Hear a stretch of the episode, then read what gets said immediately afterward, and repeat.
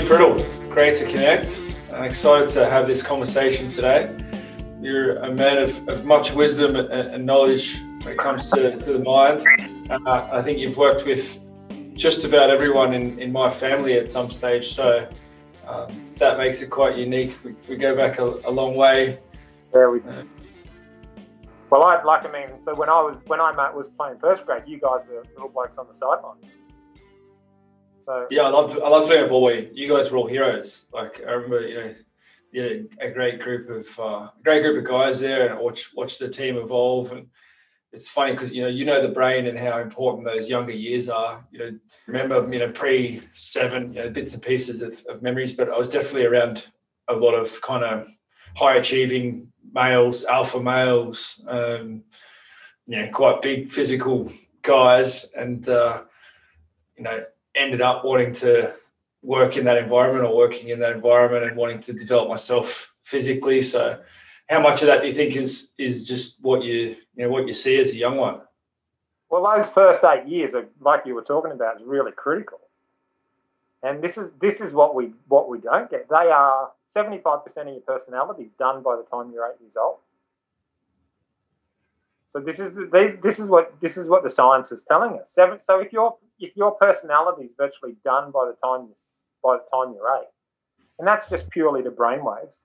Like so, you've got some young kids, so you're actually watching this process, take hold. They're little sponges, and every kid, and it's because of brainwaves. So essentially, the first 2 years you're in a delta brainwave state. And then it just slowly starts to ramp up. So delta's deep sleep. So the first 2 years, the kids can't do anything, and they're just taking in so much information and processing it. And they're able to, because when we talk about super learning as an adult, all we need to do is lower our brainwave states. So that's how we learn. That's been known about for a long time, hasn't it? Like the Silver method, and does it go back before Silver method? Who sort of brought this stuff to the world, or who do you know as the? Mate, I started on my mental journey when I left home to go play in the NRL. Really? Yeah. Well, mum got into Amway. Yep. And.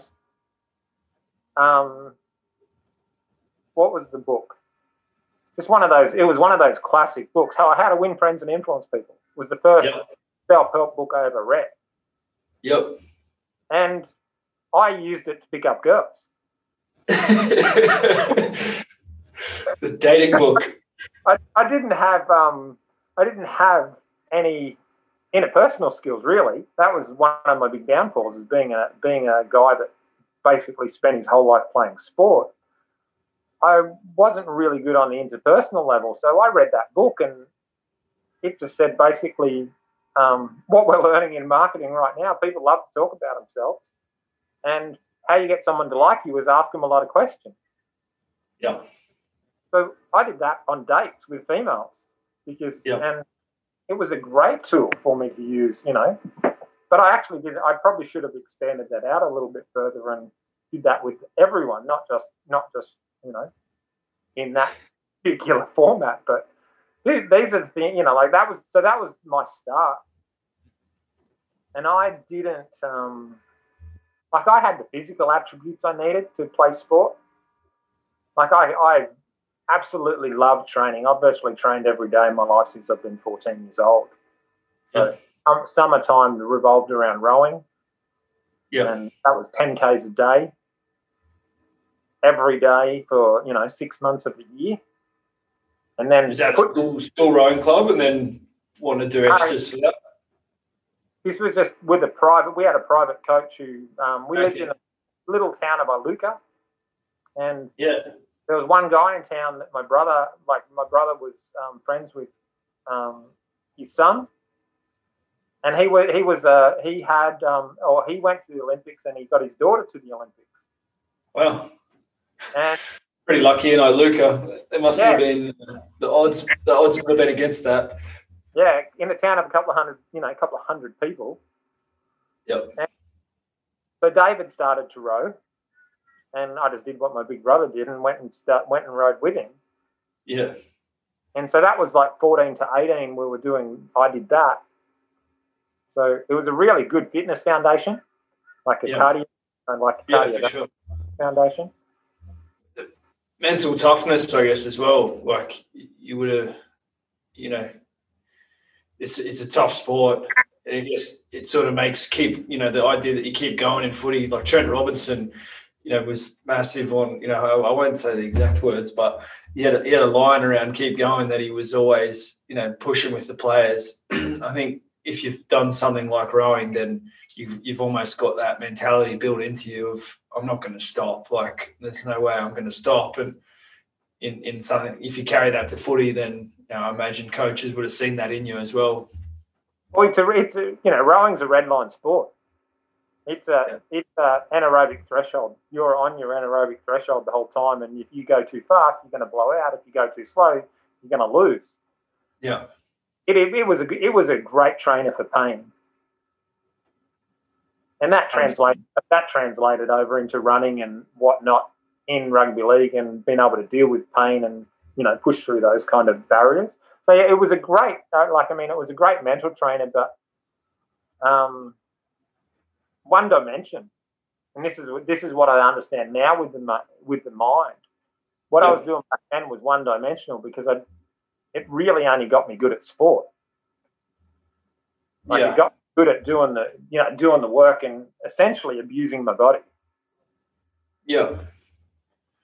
So you work then now you've worked with a lot of athletes, a lot of different sports. Like I know that you've worked with some CrossFit people. That seems like up there with rowing. It's more complex and you know there's more of opportunity to slow down. You have to actually decide to start a new cycle of something. Basically, you know, the elite guys are going straight into the next thing where the other person will just take that extra couple of steps or couple of breaths before they start.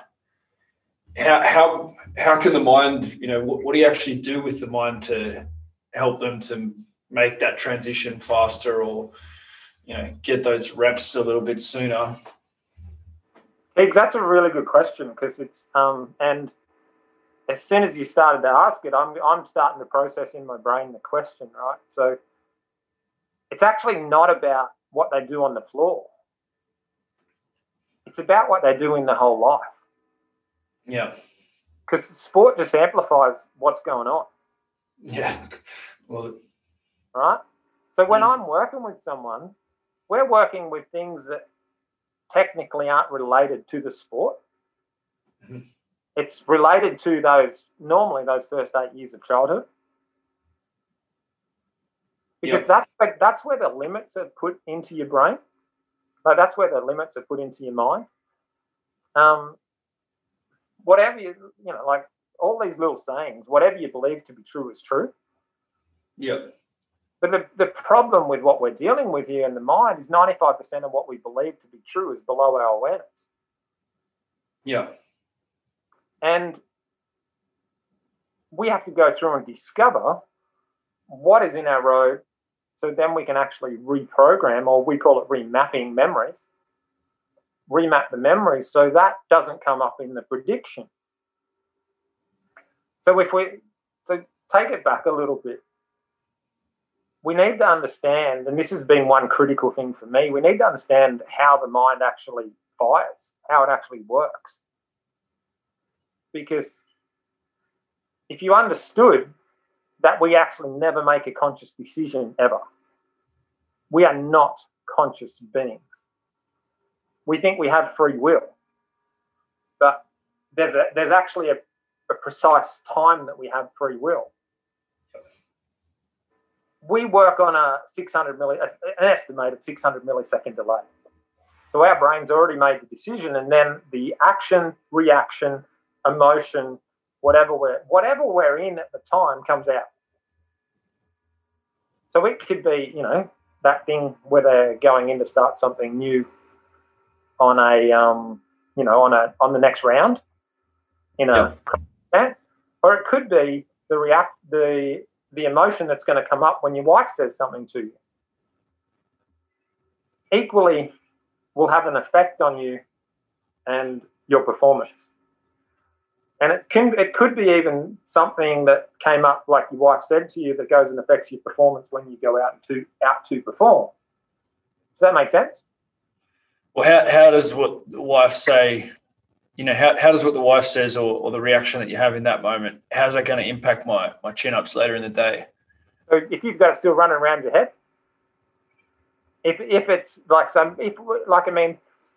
probably not as much when you're talking about you're going in to do your training, but if you're in the middle of a competition, yeah, and there's a negative seed already in there, those negative seeds can grow, and that could affect, you know, one of your thought patterns that would lose you a couple of seconds in an event, which loses you to the event.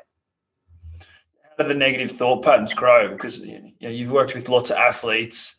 And you know, you see this stuff, but, you know, how does it, you know, how do they grow? How do they take up brain space that, you know, can give you new levels of performance?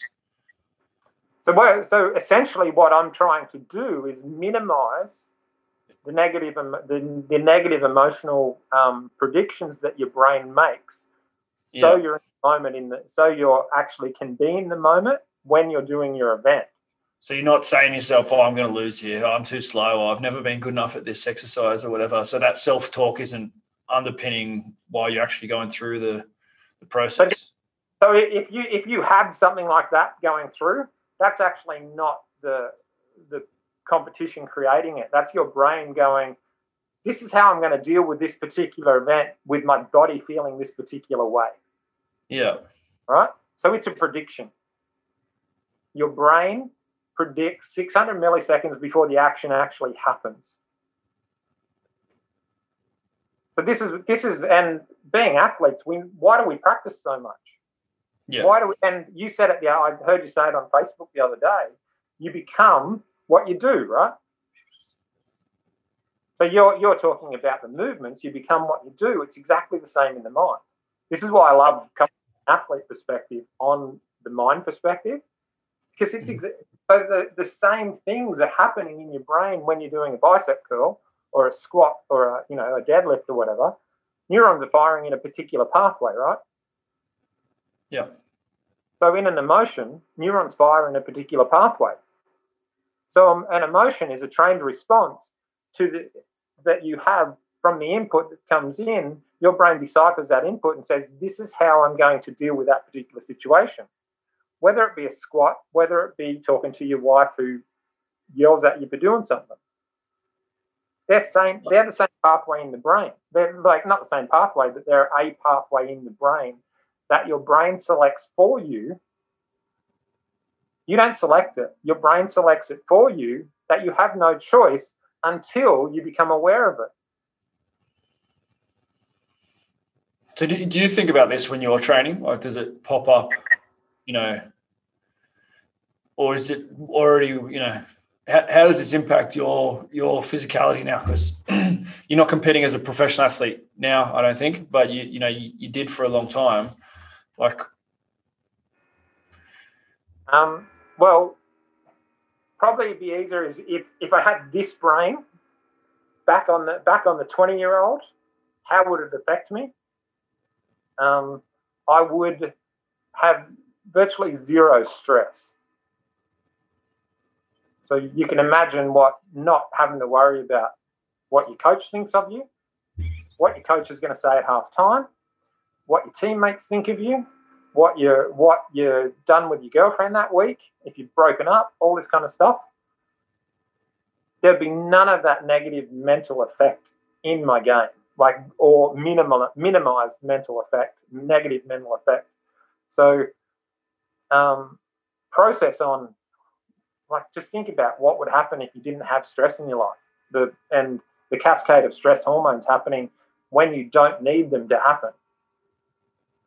So there, and I think you will relate to this, because there were times when you push yourself so hard that you break down, right? Sure. So if you had no other stress in your life and you could just do the physical work, as soon as you finish the physical work, your body will start to recover. That will enable you faster recovery. that will enable you to be able to do more work.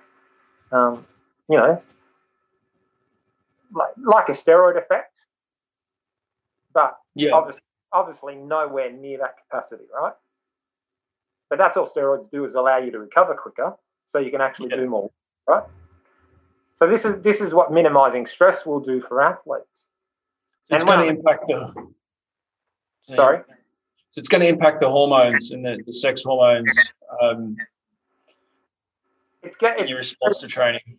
Yeah, it's going to impact every hormone cascade, because what the biggest thing I think we deal with in sport, and what the biggest thing I dealt with in sport, was we'd go do the physical training, but I would also have mental stress on top of the physical stress.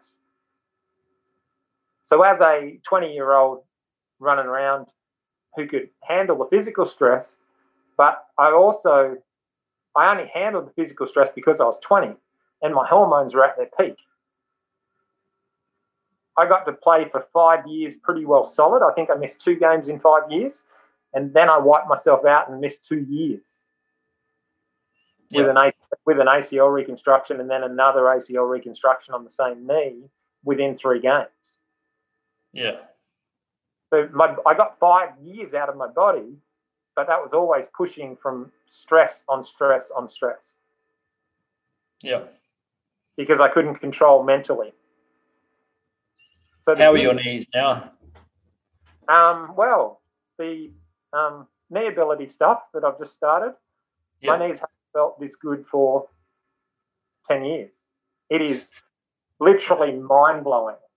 And this is why I'm loving being involved in the whole process of what we're doing here. Yeah.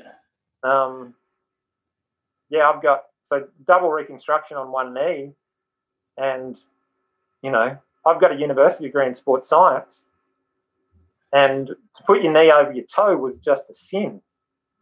Yeah. I think that's what we're looking for, is those. I think people get confused about when you talk about things like the mind, and if we could find 2%, 3%, like that's the difference between being average or not making it and making it, or from being average to being the best ever. Like it's those kind of percentages that make the difference. If your team's 2 or 3% better than the other team, then the chances of you, you know, or all the other teams, the chance of you winning the competition are very high. So, you know, you're going to have to probably do something that other people aren't doing. And, you know, when you do the knee ability work, like I felt that straight away, Tony, as well. That's why, and I know this was sort of messing with a lot of the concepts that Ben has there around strength curves and force curves. And I wasn't thinking don't put the knee over the toe. Like I was, you know, knew that wasn't the case, but there's other stuff within the system that he, you know, the way that he works things that are very uncommon. And I started doing it. I was like, oh, this is, you know, he's definitely solved something important here. And, you know, I needed to share it. When I've done the work with you, you know, we've done some sessions, and you've done sessions with other people in my life, there's definitely a feeling of like, this feels really good. I know this has made a difference. Somehow with the mind, it's like more elusive in terms of that, you know, the tangibility of the outcome, I guess, is something that I've, you know, battled with all the mind development side of things, whether it's with your technique or other things I've done. Like, how is it like with are you always up against that? Absolutely, because it's intangible. Yeah. And I can tell you what I'm doing is so different to what's out there. It's not until you see the results and experience the results for yourself can you actually believe the results you get. So you told us a bit about the technique, like with the memory map, the memory that the offending memory, or the first time you felt bad about something, you know, you want to change that memory. Like how can a memory be changed if it's already in the past? So every time you remember a memory, right, you're going back to the event that happened in the past. So what are you doing with the memory if you remember a memory? You're actually bringing it into the now, because your body doesn't know, your brain doesn't know that event didn't happen now. Because guess what? Your brain has locked all these things in, and you are actually in the event of the past experience when your brain makes a decision. So you know how your brain, I'm saying your brain's predictive? It goes back to that past event and goes, this is how I dealt with this in the past. This is how I'm going to deal with it again. It's a neurological pathway. So if you do that often, does that neurological pathway get bigger and stronger? Yeah, the answer is yes. So if you squat more, does the neurological pathway that fires in your brain get bigger and stronger? Yes. Yeah. So same for a memory. But what we, so 50% of your memories are fictitious anyway. They're just made up. And you can actually decide how you remember an event. So if you bring that memory into the future, from the past into the now, you can actually go, okay, I've got a 50-year-old brain, and I'm bringing an event from 8 years old to the present. I can use my 50-year-old brain and put my wisdom on that and put it into the memory that I had at 8, and then put it back to 8 years old. So it's not hard. It's just there's a process to it. And really interesting, I've been working with an actress out of New York, and we're taping every session for a TV show that she does. We can actually see this live on film now. The instant the brain changes, you can actually see the emotion leave her face. She stops crying. You can see the smile come on her face. The energy lifts. The posture changes. It actually happened. We're showing it live now, which is really cool. But it's life's actually not really that hard, Keeks. It's made up of a bunch of events that we had when we were kids that we didn't have any choice about because we didn't have a conscious mind, one that could actually think, and because that's just the way the brain is when we're kids, and we just absorbed all the information. So 75% of the stuff that you already know could be completely false. Most of it is, especially if it's attached to a negative emotion. Yeah, you're definitely going to look back at stuff that happened when you were 7 or 8 or 6, when you didn't get picked in a sporting team, or you got pushed over, or your mum shouted at you, or all those things have a different perspective now than what they had at that time.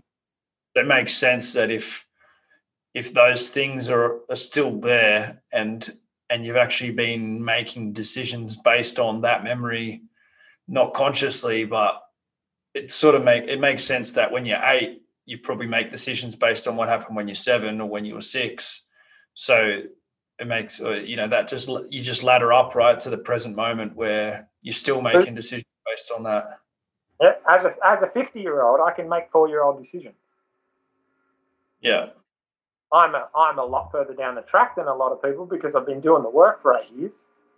But how did you come across this work? Like the 8 years, like what triggered you to go down this path when you've been down sports science path? You've worked with teams on the physical strength and conditioning side of things. Like, how did you end up doing this instead of just getting people results in the gym?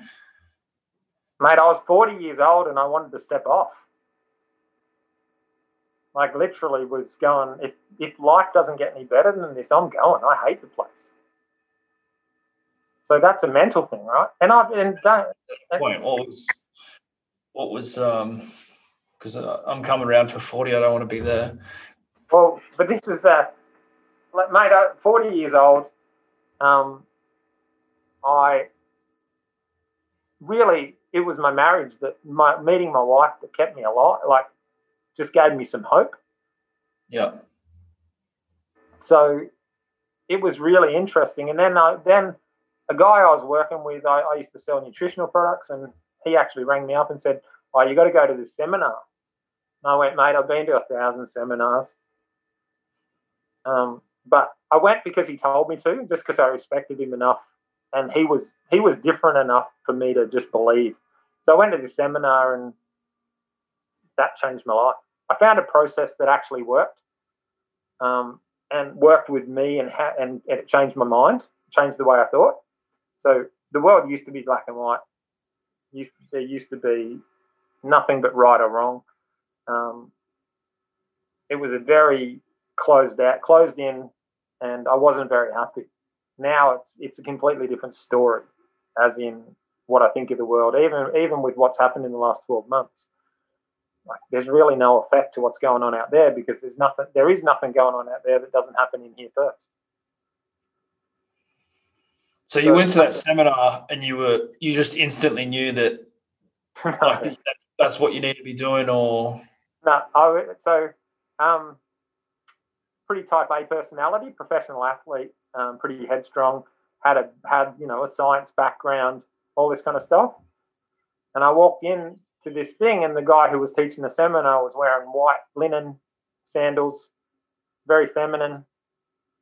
And I just sat there and crossed my arms and went, yeah, this stuff's going to really work, right? It actually took me 6 months to get through the first two-day seminar, and it took me 6 months to actually remap a memory for the first time. Only reason I stayed in it is because my wife picked it up straight away and was getting massive results with it, and I felt like I was a little bit left out, but I kept going back. So it literally took me 6 months to get over my first lot of hurdles, because it is really easy, and I had a belief that it had to be harder, it wasn't worth doing. So because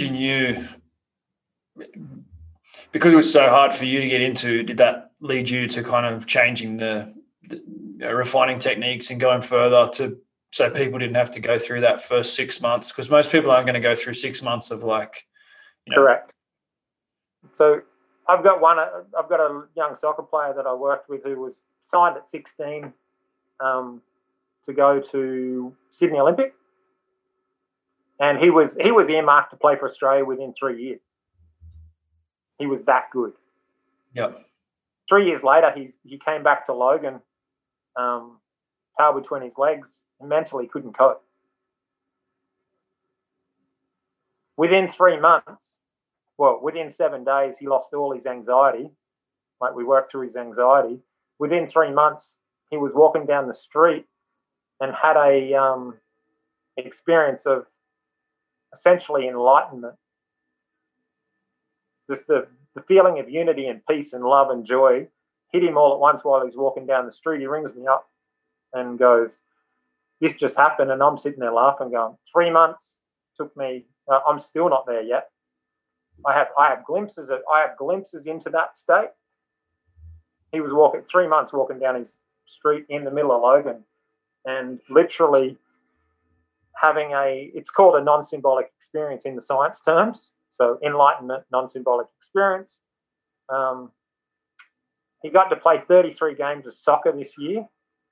The team won 32 of them.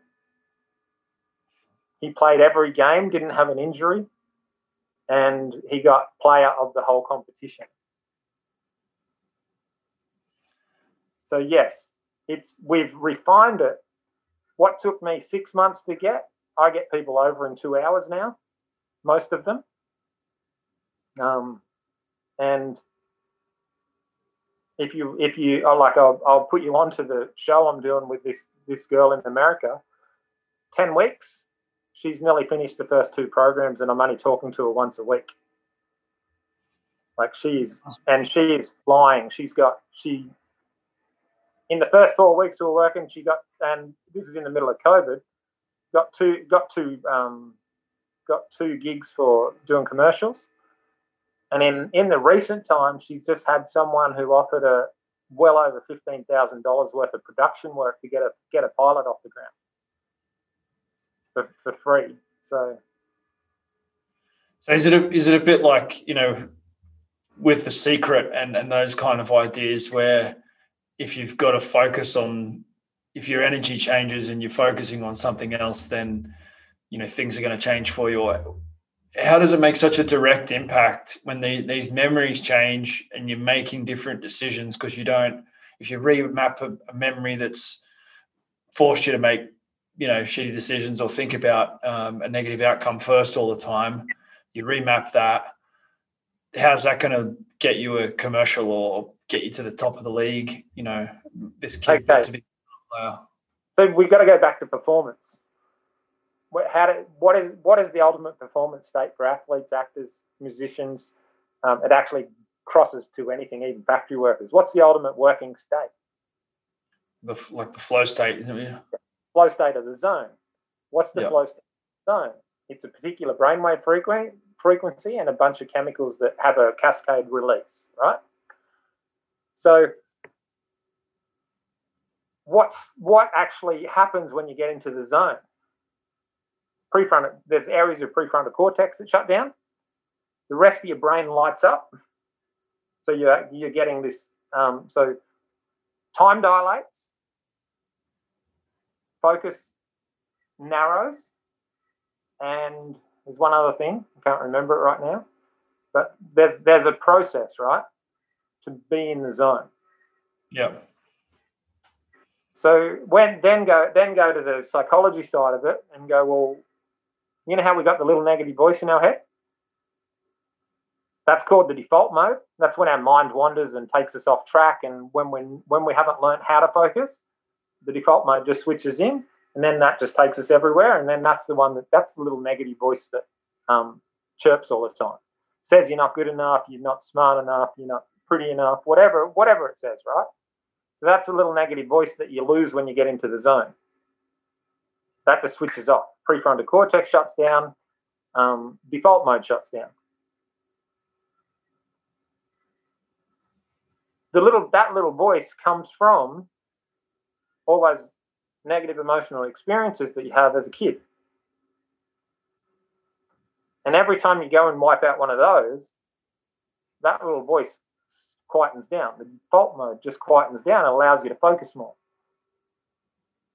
So the more work we do, the more we quieten down that part of the mind, because it's going over old stuff. It's going on. This is how I need to survive in this world. The more we quieten that down, the more focus you're able to get.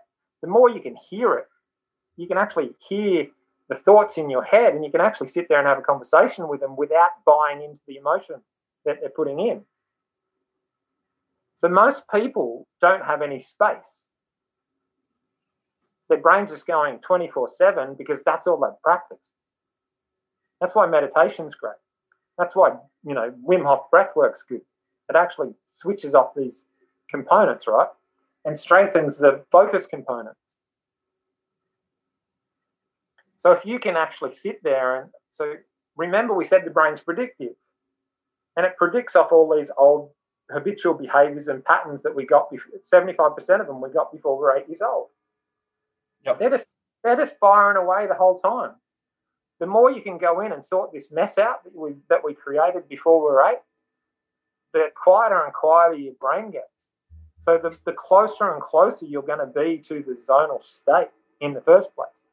So I know, sorry, it's a long way to explain it, but it's really, really important. If we can get that, if we can quieten that down, we can actually be closer to that front end process. Because the default mode's literally switching off, and we can actually just focus. We can focus more intently. So how does it get her to get more jobs? Because she walks into an audition unattached to the outcome, because the little voice is not there, not telling her that she needs this to make money, or she's not good enough for this. She's actually then she can be in the present moment. If she's not attached to the outcome, and these are also belief systems we have to lay in as well as part of mental skills coaching. What you do, you become. What you think, you will act, essentially. So we've got to actually perceive the world a different way as well. So with the program, we're not just doing this remapping memories. We're actually inlaying. We're teaching how to actually write your goals down, and then be in your goals every morning and night. As you wake up in the morning, you're reciting your goals. You're elevating your emotions, and you're focusing on your mind, what is the most important thing we need to do today, right? So reticular activation system, if you can actually activate that, then it starts looking for the particular thing you're getting, right? So this is all they're talking about in The Secret and stuff. Yeah. So that's why goals are so important. We've got a very small capacity to hold anything in our conscious mind. It's all in our subconscious mind, and it needs to be brought to our conscious mind. Yep. So if we wake up every morning and let our brain do what it wants to do, what we've practiced to doing for the last 20 or 30 years, we're just going to get the same result. So if we get up every morning and we have our goals, our goals the first thing we think about, and the emotional state we want to be in is what we connect to it. That puts your brain on action to actually drive for that goal, right? So, and then as you quieten down the default mode, or we call it the ego, as you quieten down the ego, you're actually can be with your mind and just listen to your mind and not even buy into the emotions that it has. So you've actually got space. We've created space, so it's not just constantly coming at you. And that's all. When I talk to anxiety or depression sufferers, they've just got this constant barrage of information, whether it be worry about the future or worry about the past, That's the spectrum of anxiety and depression. So they're skills. Anxiety is a skill, and so is depression is a skill. It's not a chemical imbalance. So we need to actually re-practice skills. So the chemical imbalance is secondary, or like the chemistry that typifies certain situations, like, for example, having a lot of cortisol in the blood, or, adrenaline, and going into a certain situation that doesn't need adrenaline. That's a different thing to what they're doing with, depression and anxiety, right, with the pills they're giving to change the chemicals. All we need to know about the mental health side of things is, show me the chemical, and can you do the test on my brain to show me the chemical imbalance, right? I want to see the chemical imbalance before you give me the pill, and then give me the pill and then show me what the chemicals are actually doing in my brain. They can't do it because they can't measure the chemicals in your brain. They've been guessing on this for a long, long time. So the mental health side of it, it's a skill. If there's a chemical imbalance, it's caused because of the thoughts, but they've never really proven a chemical imbalance, so it's a pretty hard one. They haven't got a test to test for the chemical imbalance either. So just have to be a little bit logical in it. A lot of people probably arc up at that, but it's show me the test, prove it scientifically first to me, and then I might believe you. Because I've seen, with this soccer player, I've seen anxiety gone within 7 days. Yeah, and everybody knows that, the vast majority of people have experienced massive shifts in emotion based on the environment that they're in. You go to a music concert, you feel different. So how do you put yourself in that different, different environment, different state? But it doesn't have to be that you go to the concert to feel, whatever you need to feel. Like if you can have an emotional shift, then it's just, a question of when you have that and when you don't, I guess. Like I was definitely a really anxious kid, and then I battled with depressive thoughts and ideas of I don't know if I want to keep doing this stuff quite a lot in my teens. I remember being as a kid, like, really worrying about if I was going to forget my books at school, or not bring my pencils or whatever when I was like 6 years old. I used to be super anxious about not doing the right thing. But then at some point, like, I think for me it was a lot about in my 20s just getting away from it all. Like, and I like broken away from all those structures, like a lot of those habits and loops kind of dissolved when I realized you can do whatever the frick you want, and not many people are going to say much about it. As long as you stay within the laws or don't get caught, then nothing, you can pretty much do what you want. Living in Latin America was a lot, it was that freedom, I guess, that I felt over there that I think gave me the space and like rewilded my brain to be able to then work in the footy environment in a different way than I could have before. And then, have the courage to start my own business and things where a lot of other people would have been really fearful of what if it doesn't work. Like I had a new baby and whatnot, and I left the security of the footy job, but I didn't, all that, I wasn't so fearful. Like it was definitely, you have times of anxiety or things with that, but gradually all that stuff is sort of dissolved.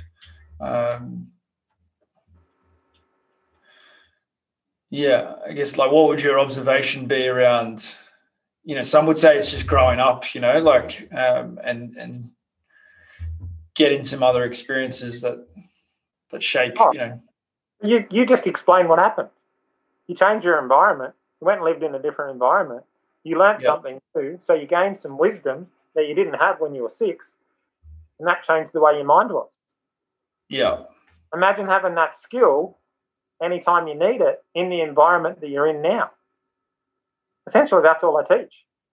I teach you how to recognize a negative emotional state, how it makes you feel, the belief that's attached to it, where it come and what age did it come in, what age did you get it, and then go and remap that memory. It's done for you. You don't have to change countries. Yeah. Yeah. You've just given... But you did it through a changed mindset, right? Because you would have been of the ilk of feel the fear and do it anyway, right? Didn't mean you didn't get scared. Guess what? When you feel the fear and do it anyway, your world expands. Yeah. Then your world expands. And then your world expands. And then your world, and so your world just keeps getting bigger and bigger. We can definitely do it through experience. It's just a slow way to do it. Yeah, okay. Like this is what I'm finding. This is what I've found out. It's the slow way to do it. You go in and it's those memories you have of being a child, and people go, oh, I don't remember being a child. Well, all we have to do is lower your brainwave down, get you into a super learning state, and then our conscious mind is like a boardroom. It's just a place where thoughts are held and come to your awareness, right? We're not conscious. They all come out of your unconscious mind.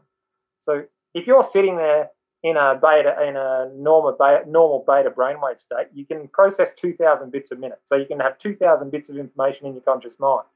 If we drop to the alpha theta borderline, which is the zone state, so why does an athlete feel almost perfect when he gets into the zone? Because he's processing 11 million bits per second instead of 2,000. Do you think he's going to have more coordination? Do you think he's going to feel like he's got the super sensory perception because he can see ahead and everything's slowed down, or he feels like he knows 2 plays ahead and all this kind of stuff? That's a brainwave state. How many athletes practice lowering their brainwave while they're actually in competition, while they're doing their competition? I wouldn't say many. No. We've got a device that you can wear while you're running, and triathletes and marathon runners are doing this now, and they're getting a 20% increase in efficiency by being in the alpha, by training in the alpha theta borderline state. Is that like the Muse kind of? There's one that we found that's called Focus Band. Is it similar sort of technology to... Yes, it's a soft headband that you can wear, and it was designed for golfers. So the guy in Australia designed it, and Adam Scott was the first guy that wore it. Yeah. In 30 weeks, he went from 30 in the world to number 1 in the world, stayed there for 2 years. Now everyone's on one. Everyone's not on it, which is the scary thing. Okay. Everyone's I haven't heard about that one. I looked. I got a Muse a few years ago, and it was. It does seem like it has something to it. I just got sick of the cycle of connecting it all to my phone and recharging it, and I don't know. It just becomes tedious sometimes when you've got a lot of things going on in your life. But I do think that those biofeedback devices. Even I've been a big fan of the HeartMath one as well. Like the biofeedback does seem to give some people that tangible feedback of, okay, yeah, well, this I can feel it, but I'm also seeing it represented on a computer, which is, kind of how my generation has grown up, to a large extent, or even more and more for those that are, 10 years younger than me. It works for me. I love the stuff. Yeah, yeah. Like I've got HeartMath. I've got the I've had a Muse. I now use Focus Band because I can walk around with it on. I can actually it's done, so the noise is taken out, and you can. So we can teach goal kickers how to kick in the zone. We can teach line out throwers how to throw. You can teach runners to lower their brainwaves while they're running. And you just kind of fall back into that state in the way that. You can fall into the pattern of juggling, or you can fall into playing a guitar. You can just fall into. It's called training. It's called a skill. Yeah. So any skill, juggling's a really good one. Just imagine if juggling is a prediction of where your hand needs to be when you see the ball coming down. You can't make those decisions quick enough, right? So the more you juggle, the more possible predictions your brain can make on the ball. That's why you get better. So so it's a skill, and your brain is predicting the skill. We wouldn't be able to hit a baseball thrown at us from a baseball mound if we couldn't predict it.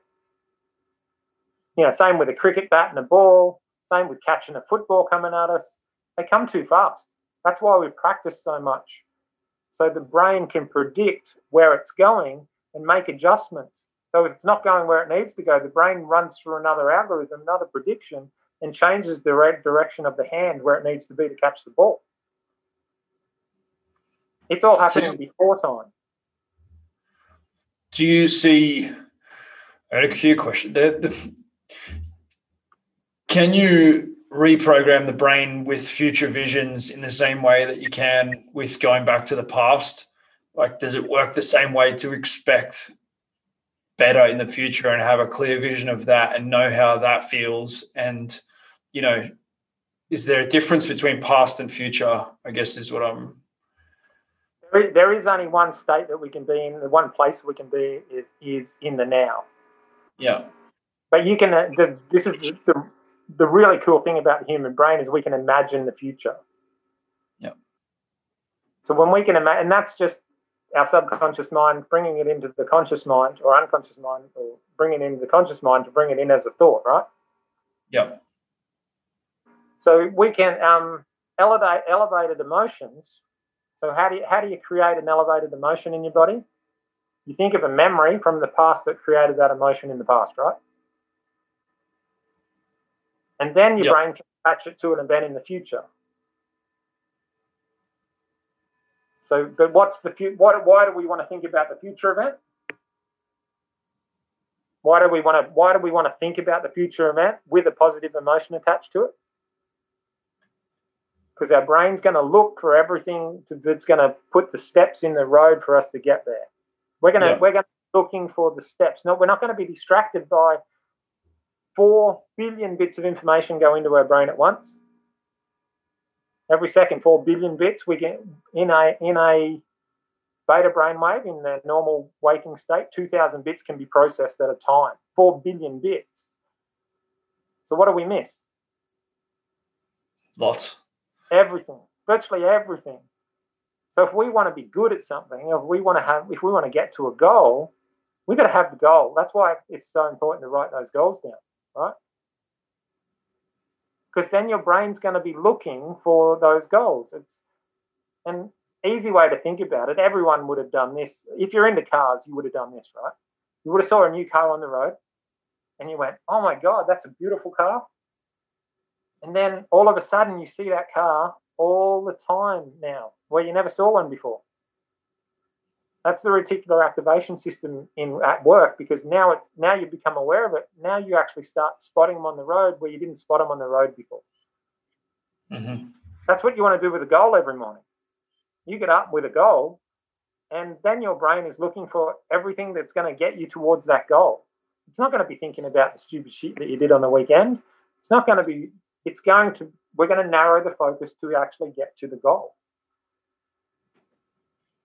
Yeah, I mean, that's the challenge of the 21st century or right now is there's so, like, the battle is for your attention, right? Like if it's very difficult to keep your attention on what you actually want versus, you know, devices and marketing and things are better and better at putting your attention on what they want you to put your attention on and knowing the cascade, even the personalized cascade for you to buy stuff, you know, is primarily the driver of the modern, you know, the information age is all about that economic outcome.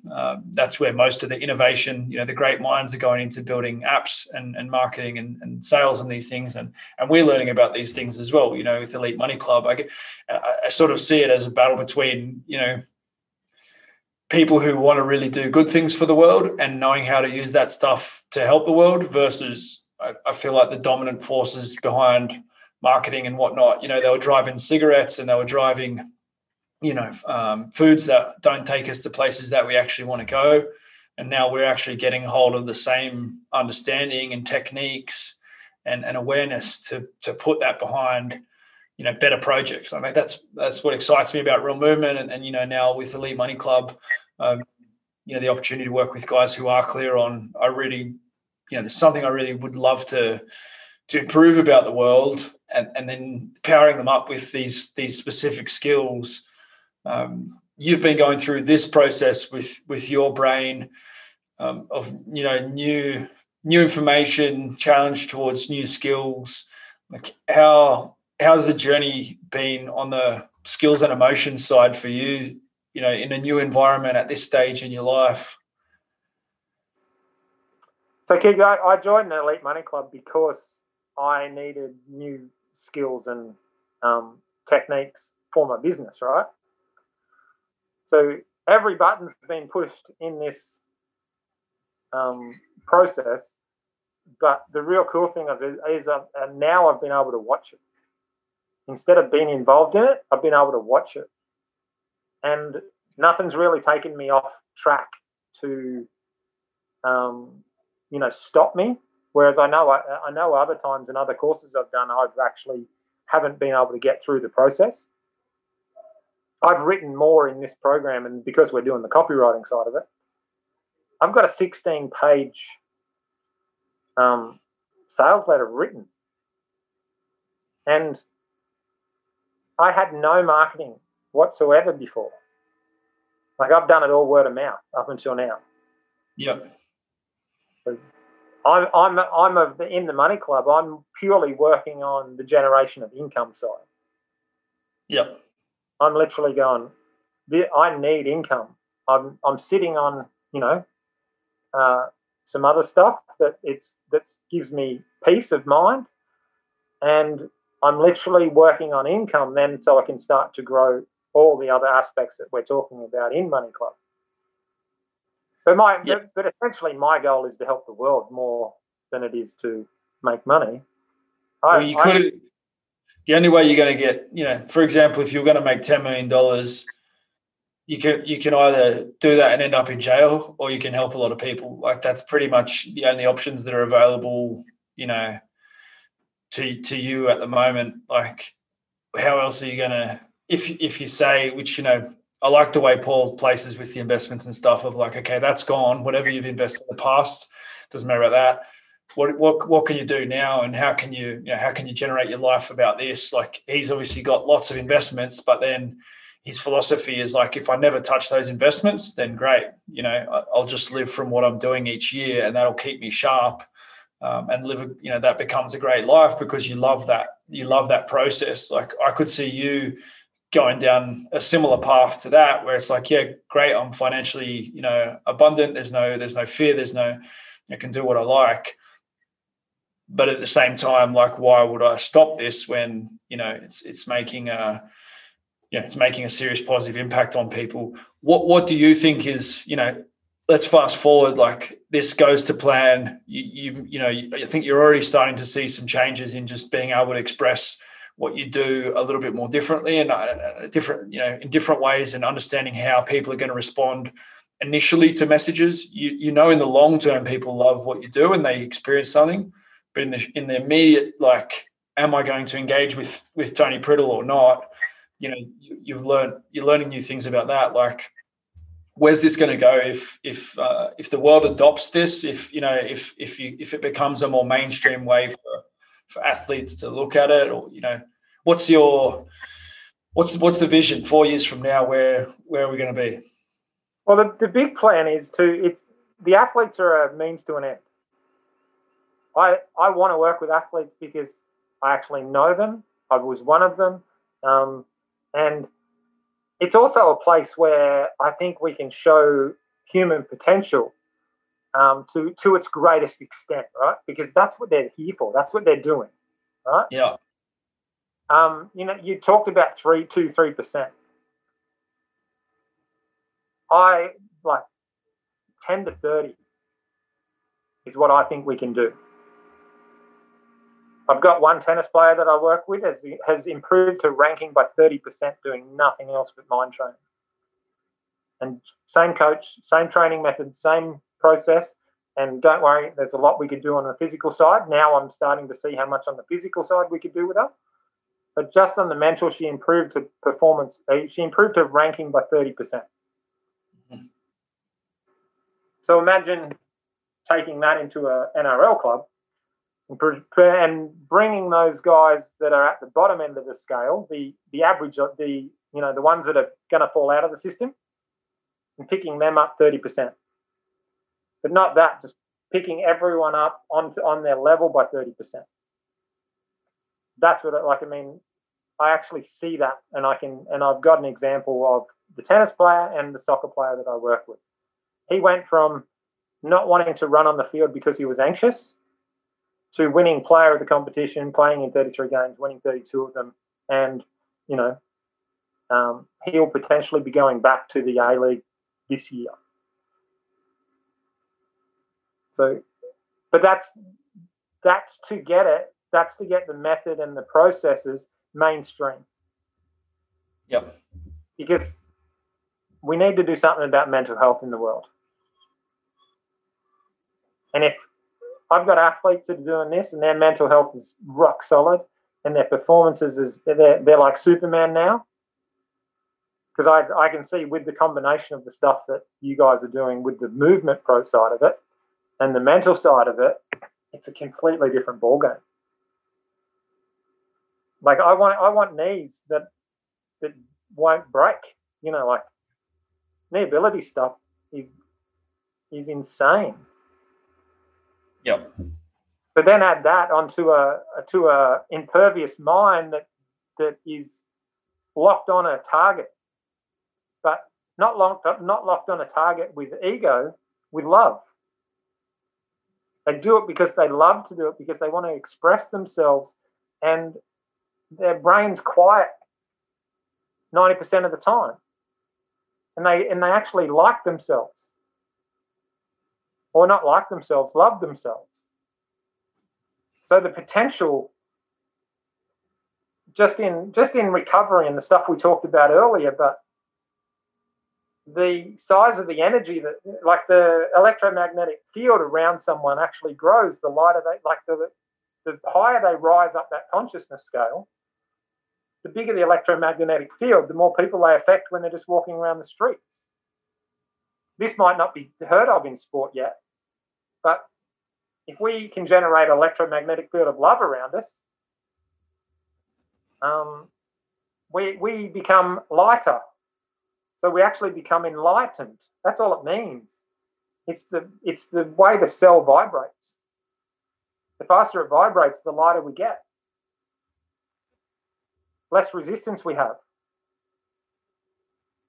And I think we've all experienced that with certain people joining or leaving a team or a certain coach, you know, there's clear differences in how everyone feels and behaves, you know, based on what's going on with certain, you know, there are people that have a much bigger influence, and it makes sense that there's something physical to it because we all know it, you know, experientially, or most of us are really clear on that. Imagine doing mental skills to elevate your emotional state. Like, and I won't, like, I mean, probably a little bit too far for some people, but what about telepathic communication? I know that happened on the field with, I got to play with Cliffy Lyons in a City First game one year. I had a, on the field, he just hit me every time. He just knew where I was going to be and hit me and put me in a hole every time he gave me the ball. There was something going on a different plane with Cliffy Lyons and I that day. You don't realise it until after it happens, but this shit does work. This shit happens. Imagine training it. Like the Red Bull Air Force, when they got hired to do a jump off a tower in one of the Transformer movies, they actually went and practiced ESP for this jump. So this stuff's being used in the sports world, but it's not being utilised in some of the traditional sports. And that's, I guess, what makes it's exciting. You know, it's exciting to look at from an athletic perspective or from a world, you know, mental health, human performance perspective. What I also love about it is, you know, you're really clear about doing something really good with your life, and there's a reason every day for you to be, you know, at your best, you know, to get yourself into the state that you need to be in, etc. Like I feel as though, you know, I think every person needs to find that thing that they're happy to give their lives to. You know, I can feel that you're happy to give your life to this. Like life is becoming, you're getting closer to the end. We're all getting closer to the end. Knowing something that you want to achieve or something that a process that you're in just makes life so much more livable. You know? And that's. I think everybody needs that, you know, and whether some people listening to this today might go, well, yeah, like I really want to get deep into this mind training. I know I need to find another level in terms of personal experience of the mind. But whatever it is, like even if it's just one tool because you want to achieve an outcome as an athlete, or you want to achieve an outcome in business, or you want to achieve, you know, a certain relationship with your children, like if that, whatever that thing is for the person listening, it's like latching on to that outcome that you're looking for, the driver, the journey, the thing that you want to experience. And then that makes it worth the effort to do, you know, to go through these processes. Like, I think that's a big challenge as well, to actually feel like you're worthy of the process. And, you know, I'm not a pro athlete, so this doesn't apply to me. No, like if you've got something to achieve, then, you know, this matters. Like you know, look for where you can find a new change, a new advantage. Well, mate, so just going back to Money Club, I had a guy just text me on Facebook going, "Oh, you know, like I've read about what you do. What do you do?" And I said, "Oh, mate, I'll send you this. I'll send you a little bit of information, and just get back to me. See what you think." And it was the sales script. He's the first guy I've never had to talk to sign up to do a course. So there's a big win for me. Yeah. But the actual script, he went, "Mate, love it, I'm in." Yeah. Yeah, you've actually got words that represent what people need to understand about your work. And it speaks to them in the way that they need to be spoken to, so they can start the process. And then, you know, the process is good. It's not manipulation for money. It's, you know, you're going to deliver on the product. You've got a guarantee there, etc. It's about being able to have that conversation the right way. So yeah, I love that, Tony. You know, that's a great example that you're actually going through this process actively yourself of rewiring, taking on new skills and getting a shift in the results, you know, in your life that you want to have, you know, as a result. Well, that's the whole idea of living, isn't it? Just to keep growing. That sounds like a good plan to me. I really, really appreciate your time, Tony. If people want to learn more about what you're up to, I'll put some links and things, but what's the best way for people to get in touch with you?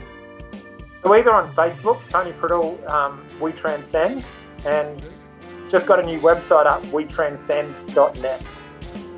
Perfect. Yeah. Thanks so much for today, and yeah, really excited to see how this project continues. My pleasure, Keegan. It was great talking to you.